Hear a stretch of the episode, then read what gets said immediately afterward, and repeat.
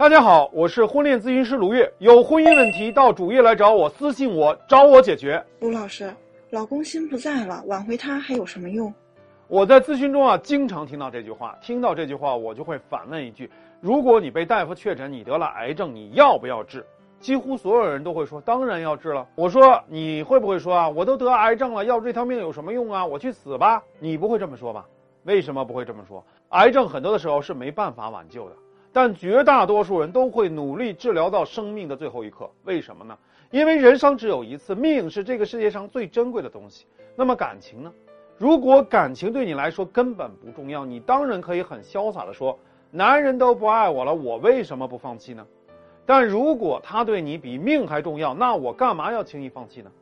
有人可能听到这里就会说了：“拜托卢老师，我的身体我可以掌控。”现在我们说的是那个男人，他的心都在那个女人身上，把我看成是垃圾。那感情必须要双向奔赴，难道不是吗？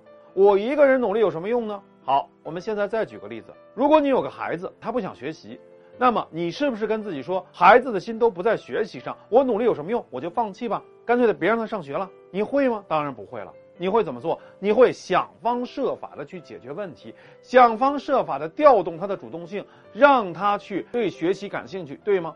为什么到了老公这里你就这么灰心丧气了？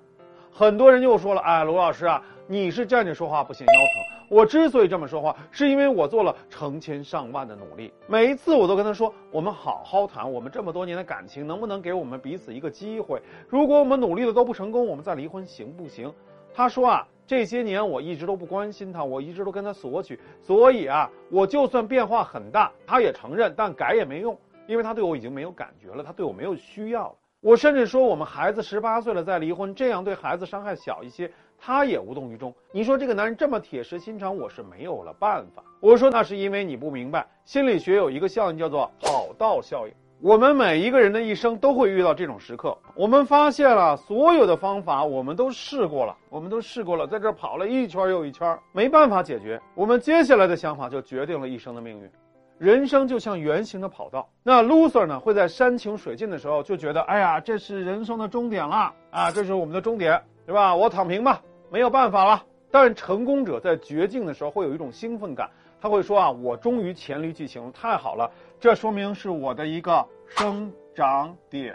哎，你看这个地方居然成为我们的一个生长点，这是我努力学习成长的一个机会。那么我们来说说什么叫做生长点？生长点就是包括我们要去寻找外在资源，外在资源包括外力，就是有人帮我们；一个是外脑，有人给我们出谋划策，最后实现我们的能力的提升。有比我高明的人，知道怎么应对这种局面，我跟他学就行了。在真正的成功者看来，所有的终点都是我们人生的起点，就不存在终点这一说。我们就会发现另外一个心理学效应，叫做外脑效应。所谓得道多助，失道寡助，这个道就是你的人脉。感情走到绝处的时候，你有没有啊一个强大的支持体系？这就决定了你是否能够克服难关。比如说啊，我在咨询中经常让女人懂得感情中的大局意识。那么这个大局意识，我们又称为波浪效应。不要光看男人这个时候对你的绝情啊，这是他的绝情的地方，而是要把感情看成是一个周期，对吧？他有高峰，也一定会有低谷。男人在发疯的时候说的话呀，不要在乎。我们要做最有效的行为，让男人尽快醒过来。没有抓住男人的核心死穴，你是搞不定的。很多女人直到男人变渣才开始真正长大，才会明白感情该怎么经营。学会了经营，我们才能来到了一个高点；学不会经营，我们永远在一个卡点上在那徘徊。其实这就是所谓的生长点效应。我们绝大多数人都需要生活的毒打才能学会快跑。那些能够终身愿意挑战自己短板、努力成长的人，实际上是什么呀？少之又少。